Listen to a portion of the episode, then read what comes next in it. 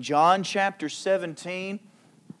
I, I told Beth this afternoon I intend to be brief. I said, Man, I said, this, uh, I said, this evening may, may only go about 20 minutes. And she just started laughing. Amen.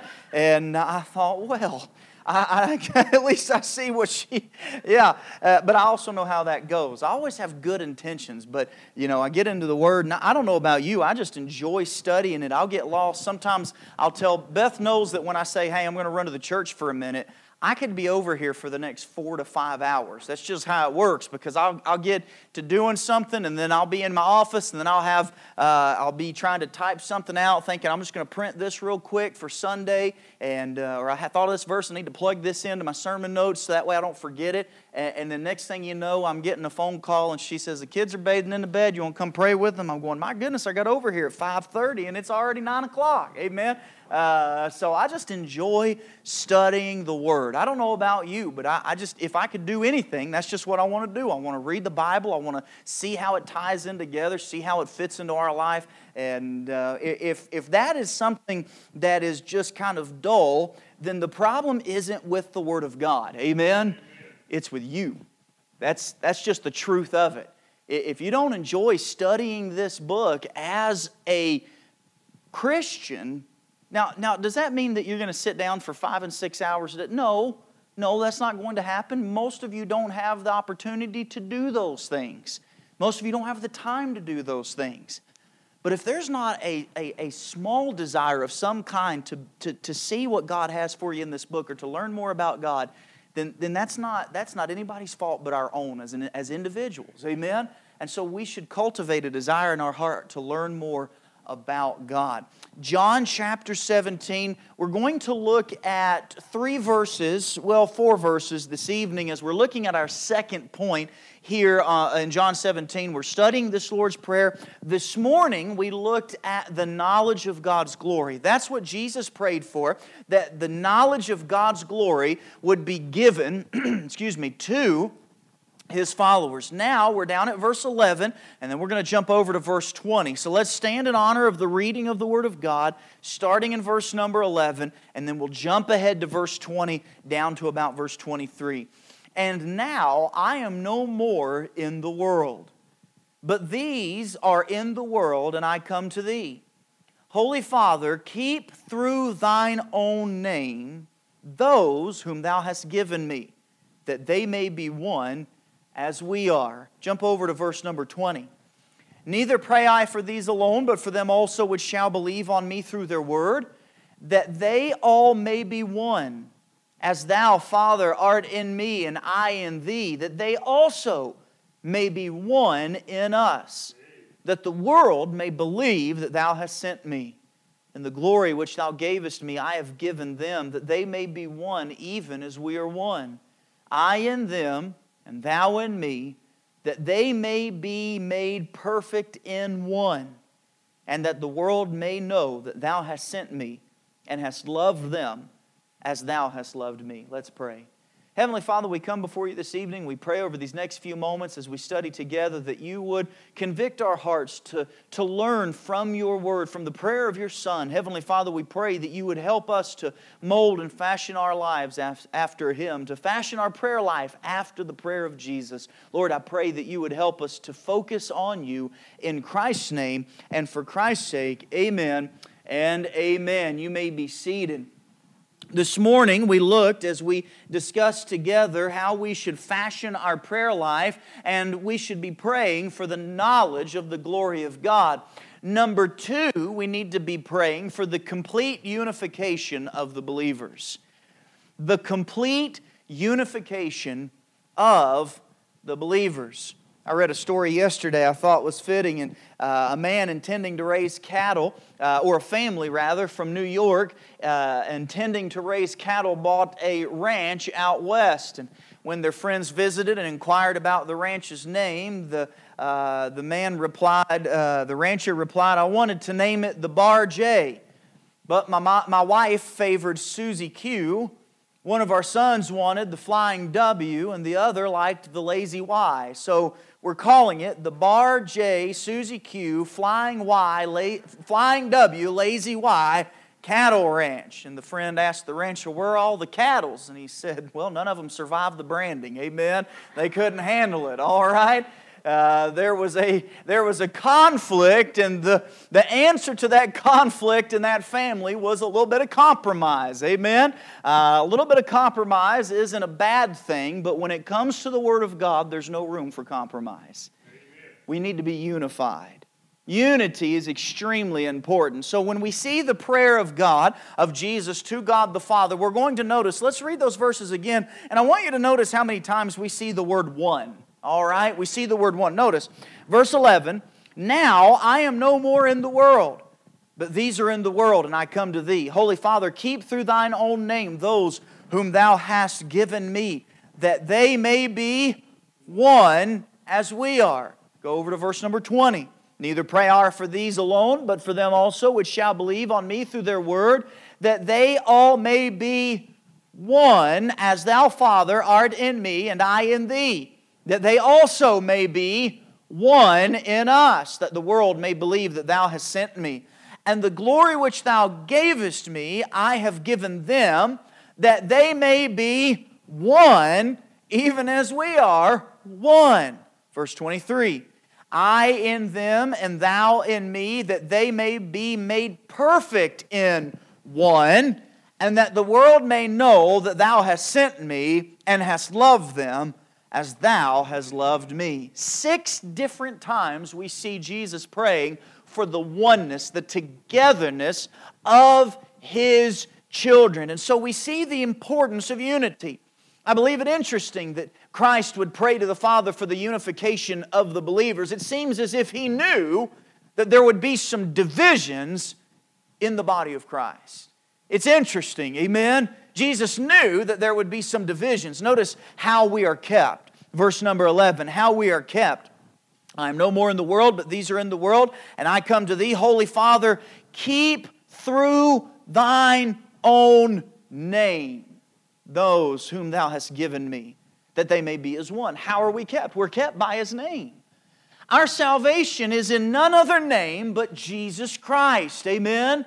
Our salvation comes to us by none other name than Jesus Christ. Psalm 52 and verse 9 reads, I will praise thee forever because thou hast done it, and I will wait on thy name, for it is good before thy saints. The name of God. It has the power to keep us, his followers, his believers. Psalm 54 and verse 1 tells us, Save me, O God, by thy name and judge me by thy strength. Psalm 54 and verse 6 I will freely sacrifice unto thee. I will praise thy name, O Lord, for it is good. God's name is powerful and will keep us. God's name is a name that is to be desired, it is a name that is worthy of praise, and it is a name that requires worship. But it is also a name by which man can be unified.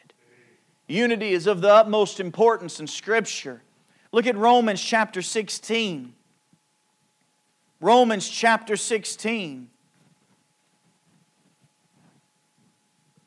Romans chapter 16 and verse 17.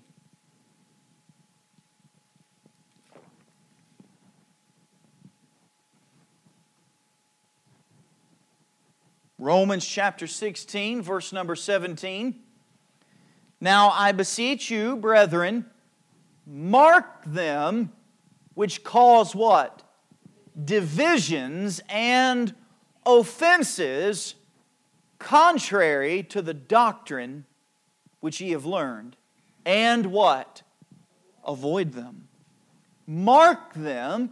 So the, so the Bible's tell, Paul's telling the followers, the believers, to identify those that cause divisions identify those that cause divisions and offenses contrary to the doctrine which ye have learned, and to avoid them. Unity is of the utmost importance in Scripture. God desires that His people be unified. But how are, we, how are we to be unified? How is it accomplished? Well, in a world of divisiveness, even among Christianity, it's important that we recognize how we are unified. Some believe the answer is to remove any denominational barriers so that we can appeal to the world as united. Removing barriers. Looking at the names such as Baptist as divisive names that are not scriptural. But we know from our studies that the Bible makes us Baptist. We do not choose the name Baptist on the sign because that's just what we grew up as. We know that it is the doctrines of Scripture that cause us to be Baptist. And that's important for us to recognize. We were talking this week, this past week, to a man, and I was talking, we were looking at opportunity. We're always praying uh, for opportunity to, to grow the church. We're uh, uh, maybe, maybe looking at future prospects of buildings and things of that nature. And uh, I think that it's just a wonderful thing to be having that mentality and uh, uh, to be looking for the growth. Amen? And there was one man who told me, well, you know, you, you, if you decide to build a building and if you decide you might want to think about taking the name Baptist off the sign. And I thought, uh, that was nobody in the church, by the way. Amen. I think we know better than that. Uh, but it was just a man in the community. He was just talking. And uh, a good brother who, who has good intentions. And he said, well, you know, that, that name can, you know, it can turn some, some people off. And, and uh, I said, yes, but that's what identifies what we believe. It identifies our body of doctrine. Amen.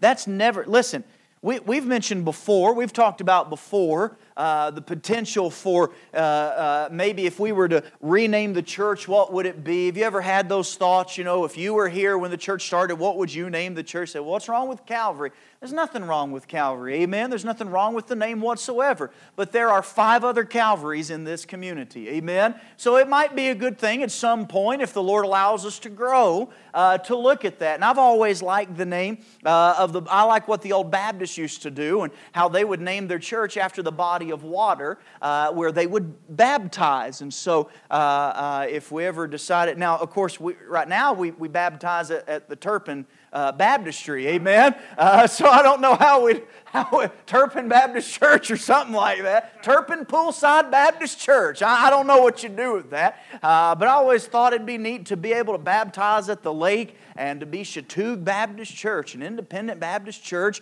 in the mountains of Hiawassee. It'd be a good thing, amen. Uh, and that's when he and I. So, but if if God ever led us to do, they say, why would we change? Here, okay. Let, before we go any further, I've already lost some people because of the prospect of, of, of, you know, pastor wants to change the name. No, I do not. Amen?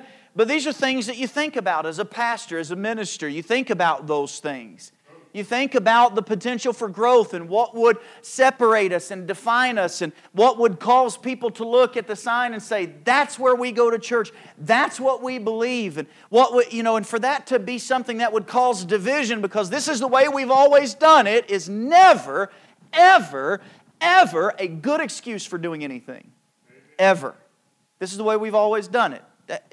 Amen. I'm not worried about the way it's always been done. Amen. I think I've been here long. I think you know me well enough to know by now. I'm not concerned with everybody's opinion on the way it's always been done.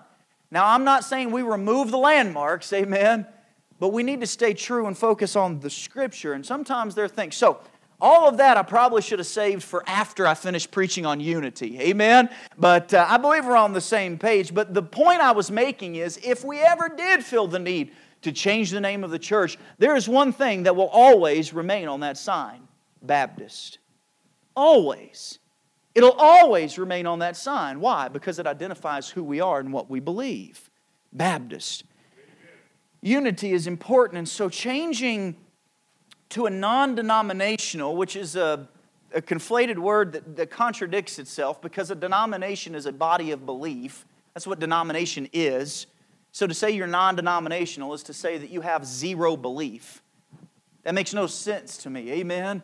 I think they call them interfaith church or interdenominational churches now. But to remove the name so that we could be interfaith or interdenominational may seem pragmatic but it will end in a watered down gospel that'll send multitudes to hell forever. Compromise is never the answer. This unity that Jesus prayed for, notice several, six different times we see this unity reference that we would be one. How? As God is one with the Son. That's how we're to be unified as Bible believers. The unity can only be accomplished by building our foundation on the Word of God. Look at Ephesians chapter 4. Ephesians chapter 4.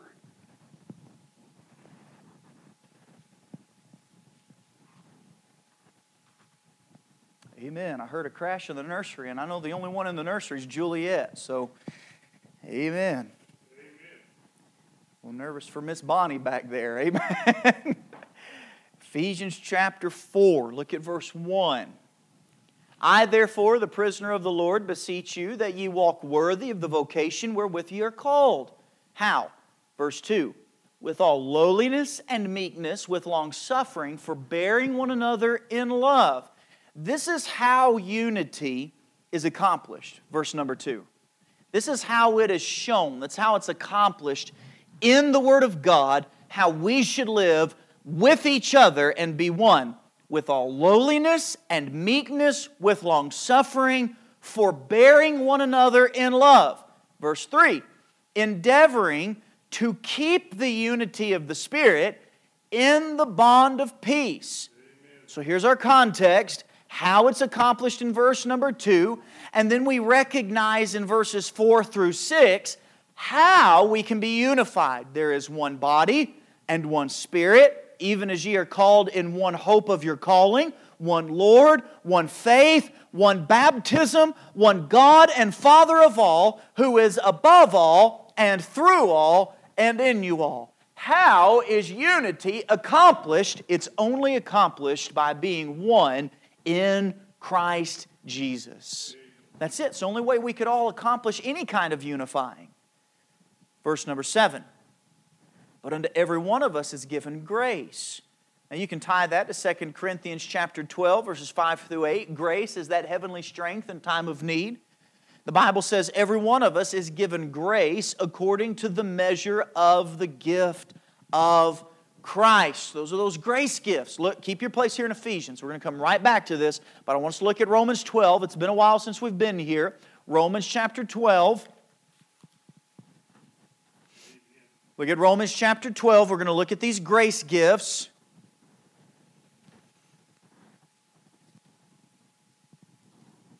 We all know verses 1 through 2. Verse 3 The grace given unto me to every man that is among you, not to think of himself more highly than he ought to think, but to think soberly. Teenagers, what's sober? What is it? What is sober? Well, focus. That's a good way to describe it. Absolutely. That's not wrong. Who said it? You said it. Serious. To be sober minded is to be serious minded. I think Whit was trying to like whisper it from the back of the auditorium, and I, am already part deaf. Amen? Uh, but to think soberly, according as God has dealt to every man the measure of faith. For as we have many members in one body, so how many members? Many. How many bodies? One one body, and all members have not the same office. So we, being many, are one body in Christ, and every one members one of another. Verse number six. Having then gifts, what's that word? Differing. Differing. Now this is now I want us to stop here. Does that mean, does that word teach us that having then gifts, some better than others? No. They're different. Differing according to what? To the grace that is given to us. Who is the giver of the grace? Jesus Christ, God, amen, has given us. So, according to the grace He has given us, and then we see the grace gifts. Whether prophecy, let us prophesy according to the proportion of faith or ministry, let us wait on our ministering, or he that teacheth on teaching, or he that exhorteth on exhortation, he that giveth, let him do it with simplicity, he that ruleth with diligence, he that showeth mercy with cheerfulness. Let love be without dissimulation. So the love that we're to have is not to be divided, cut apart, disassembled. Then notice the latter part of verse 9 abhor that which is evil, cleave to that which is good. Abhor that which is evil, cleave to that which is good. So we have been given gifts that are different. None are better than anybody else. I always find it interesting. There's some people, and, and you, you ladies that play the piano, you don't know this, but there are some people that come to the church and they'll tell me, they'll say, Boy, I wish I could play like Miss Karen. I'd love to have that gift to play like Miss Karen. I'd love to be able to play the piano like Miss Tracy. I'd love to be able to play like Miss Barbara. I'd love to be able to do that. And that's what people think. They look and they go, man, they're, they're able to really serve in the services because they can play the piano well. Or I'd love to be able to teach like Brother Grant and to have a Sunday school class where I can take and expound the Word of God. I'd love to be able to do that, but I'm just not able to do that. The Bible doesn't say having then gifts that are better than everybody else's having then gifts that are different. We, being many members, are one in Christ Jesus. What does that mean? We need all of us. We need all of us. Every person that's a Christian is needed in the ministry of Jesus Christ. All of us. Now, back to Ephesians chapter 4. Verse 7 But unto every one of us is given grace that strength from heaven according to the measure of the gift of Christ. Now, jump down to verse 11. And he gave some apostles, and some prophets, and some evangelists, and some pastors and teachers. These are some of the roles that are given to the church. Now, verse 12 tells us the purpose. Now, I don't know if you knew this or not, but Ephesians 4:12 is kind of like our church verse. That's what, uh, uh, almost three years ago now, uh, Brother Lance and Brother Grant and myself, we got together and we had a deacons meeting, and, and I gave out the uh, uh, three year plan, and we looked at that together and we prayed over it, and we knew that it wasn't written in stone, but that it was you know, a guide to try to give us some goals for. And this is the verse that we placed on that. Well, this is the verse the Lord laid on my heart, and I gave it to the deacons, and we all kind of adopted it as the church verse. Ephesians 4 12 the purpose, the reason, the why God gave us all of these different roles, the reason why God gifted you with the grace gift of whatever the gift is for the perfecting of the saints, for the work of the ministry, for the edifying of the body of Christ. That's why you're here. That's why God didn't just catch you away at the moment of your salvation, because He has a role for you in the ministry here on this earth the perfecting of the saints, the work of the ministry, the edifying of the body of Christ. Till when? Verse 13. Till we all come in the unity of the faith and in the knowledge of the Son of God unto a perfect man, unto the measure of the stature of the fullness of Christ.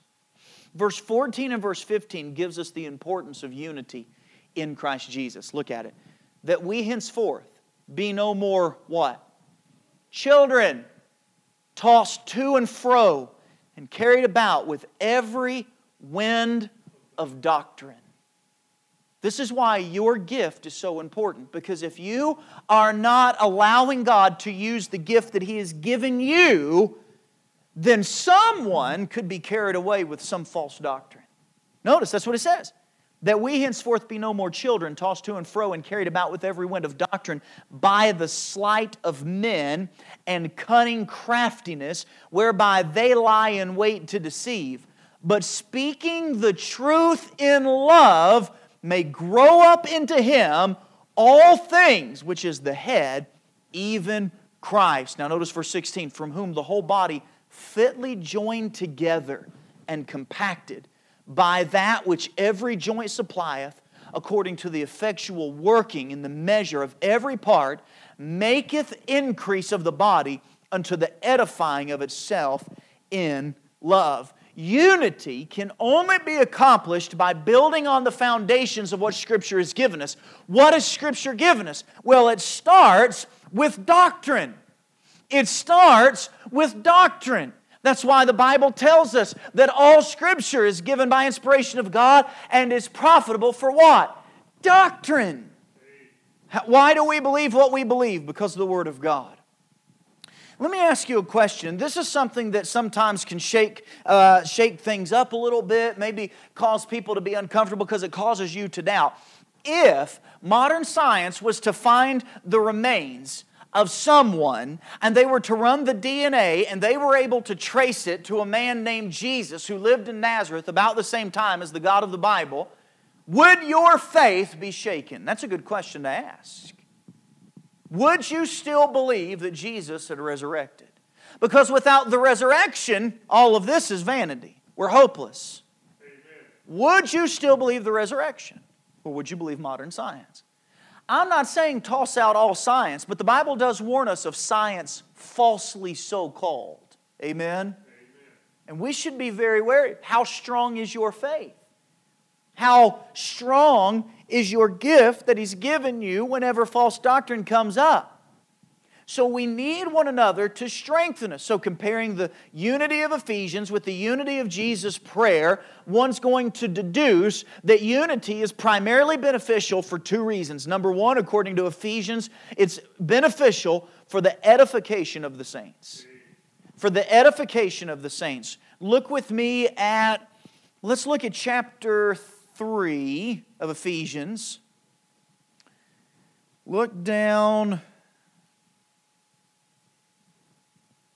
Look at verse 17. Ephesians 3 17. That Christ may dwell in your hearts by faith, that ye, being rooted and grounded in love, may be able to comprehend with all saints what is the breadth and length and depth and height, and to know the love of Christ, which passeth knowledge, that ye might be filled with all the fullness of God. Now, look back, you're in Ephesians 3, look at 4:16, the last part of 4:16, to the measure of every part maketh increase of the body unto the edifying of itself how? In love. And what is it that Paul tells the church that Christ may dwell in your hearts by faith that ye being rooted and grounded where? In love the love that we're to have for one another should unify us. Look at, look at one chapter over, chapter 5, verse 2. Walk in what? Love. Ephesians chapter 5, verse number 2. Walk in love, as Christ also hath loved us, and hath given himself for us an offering and a sacrifice to God for a sweet smelling savor. Look with me at Philippians chapter 1. Go over to Philippians.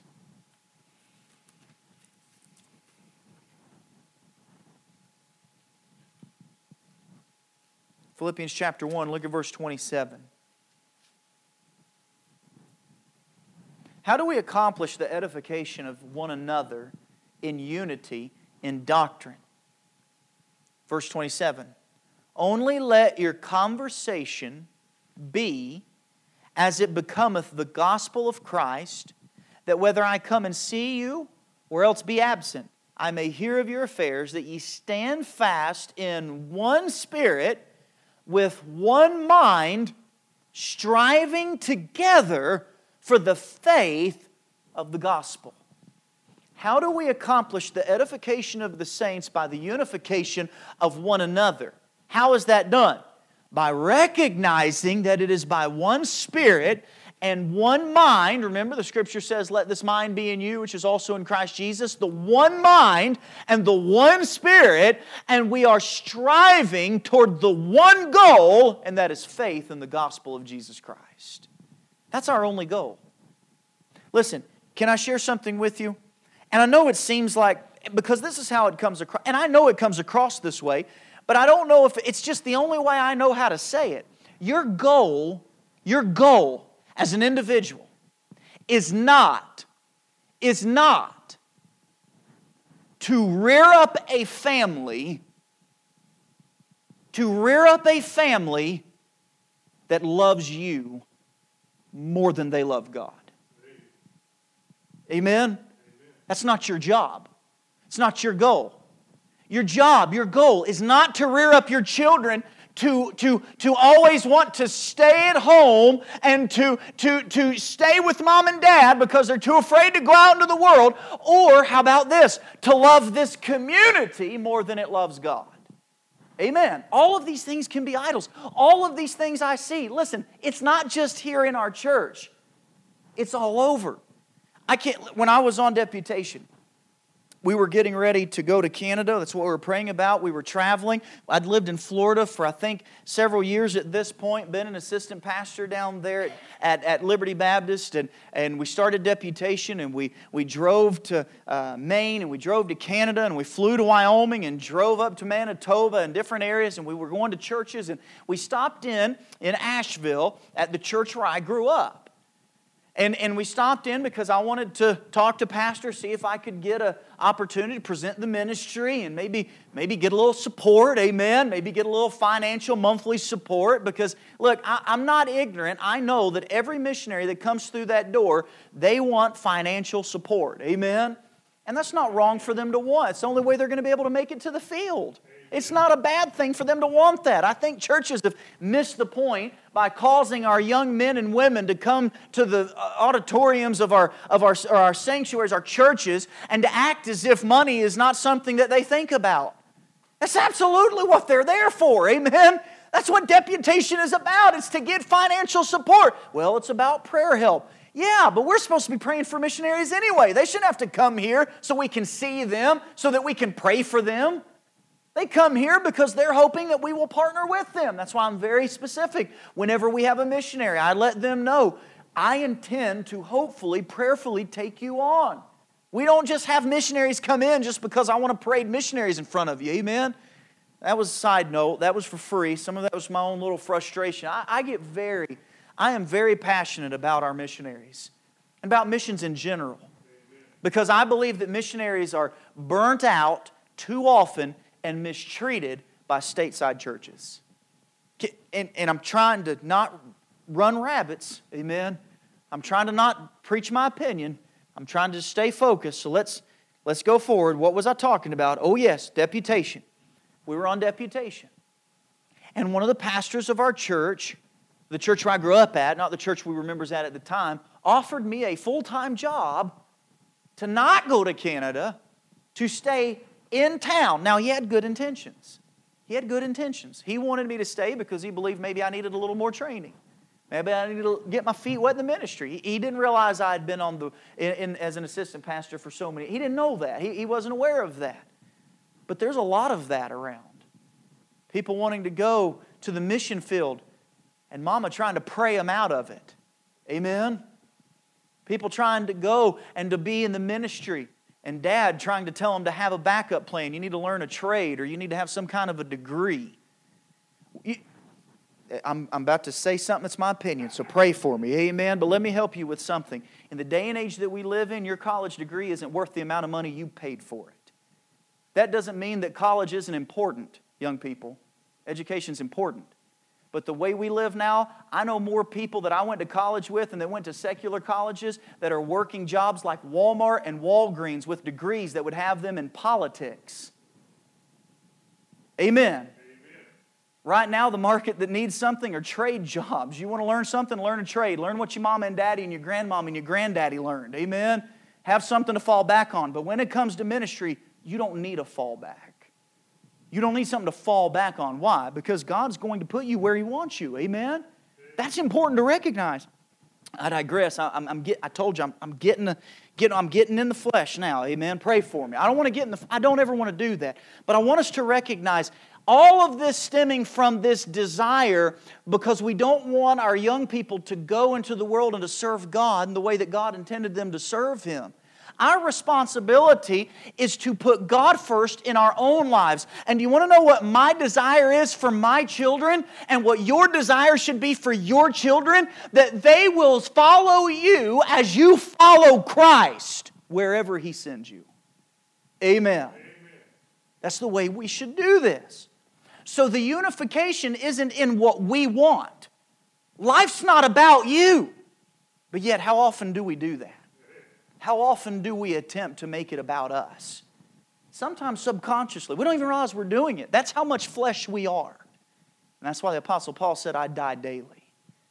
We know that we love every person that sits in these pews, but yet we still, we still, instead of edifying them, instead of encouraging them, we look down on them. And it's exemplified in the way that we speak to people.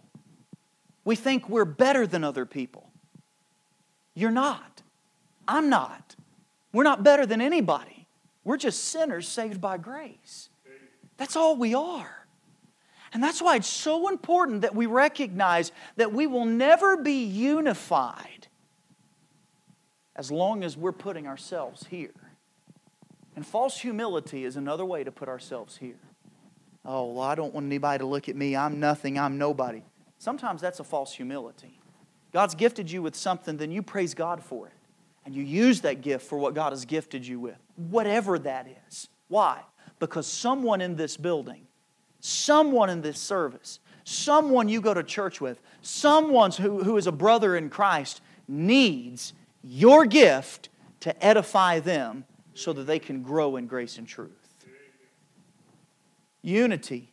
It's only accomplished or it's beneficial because it is given for the edification of the saints. We looked at Philippians chapter 1. Look at 1 Corinthians chapter 1. 1 Corinthians chapter 1.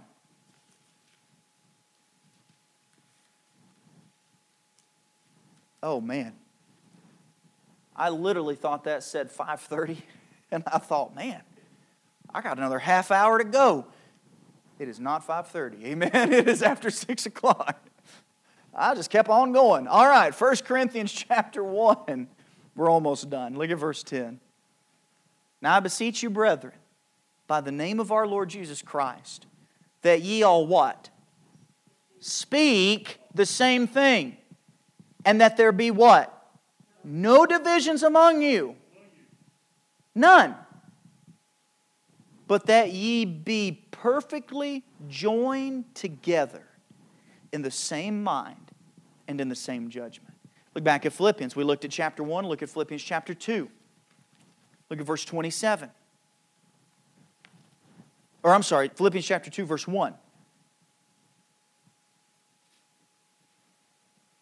Let's jump to, let's just look at verse 2 and then we'll jump down to verse 14. Fulfill ye my joy that ye be what? Like minded, having the same love, being of one accord, of one mind. Look down at verse 14. Do all things without murmurings and disputings. A brief overview of Philippians chapter 2. People often look at that and they say that, that that's talking about contentment. No, Philippians chapter 4, the context is contentment. In Philippians chapter 2, we see unity. In Philippians chapter 2, we see how we ought to react or deal with one another.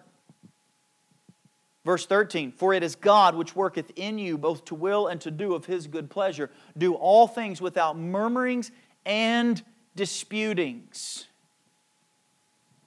I would take that verse and right next to it, I would write James chapter 3. What is James chapter 3? What's the context of James chapter 3? The tongue, what we say. My brethren, verse 1 of James 3 Be not many masters, knowing that we shall receive the greater condemnation, for in many things we offend all.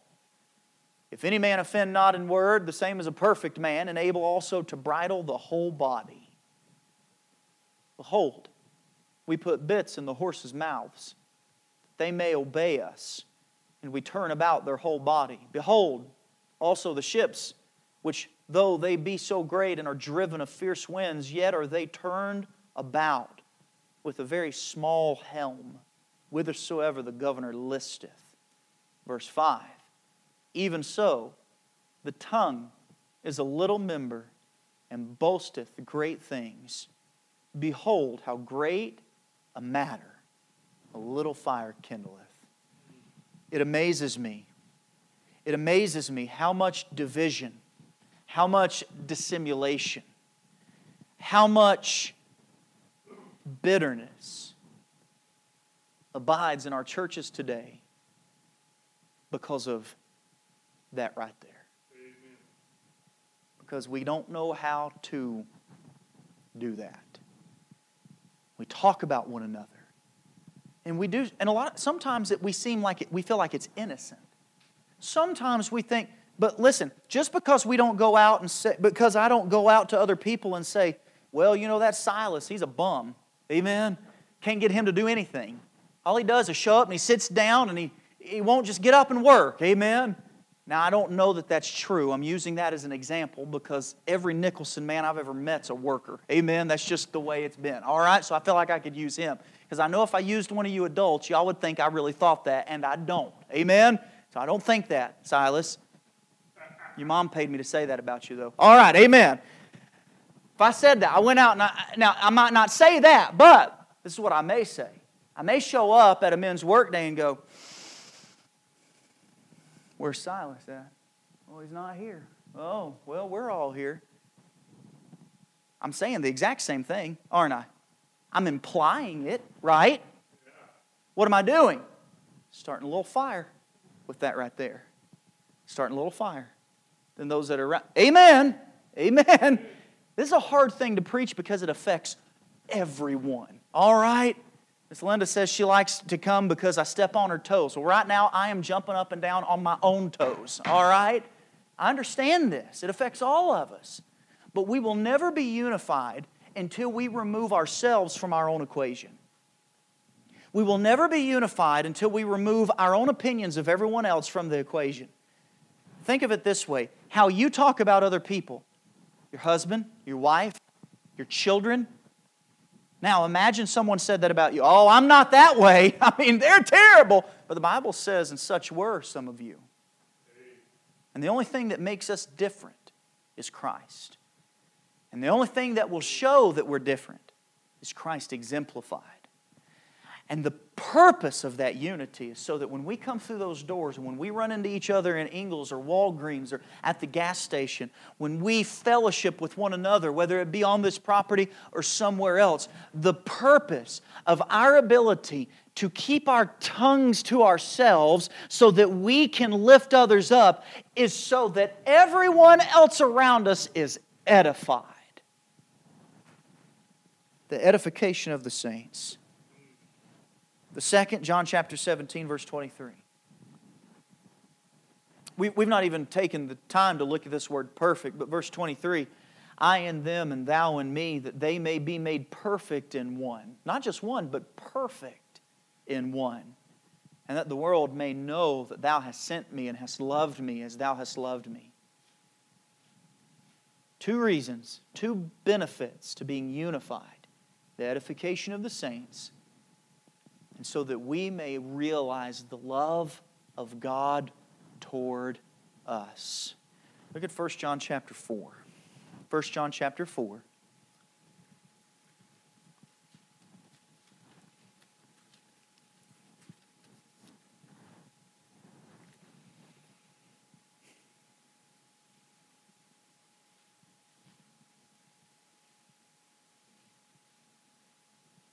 Verse number 12.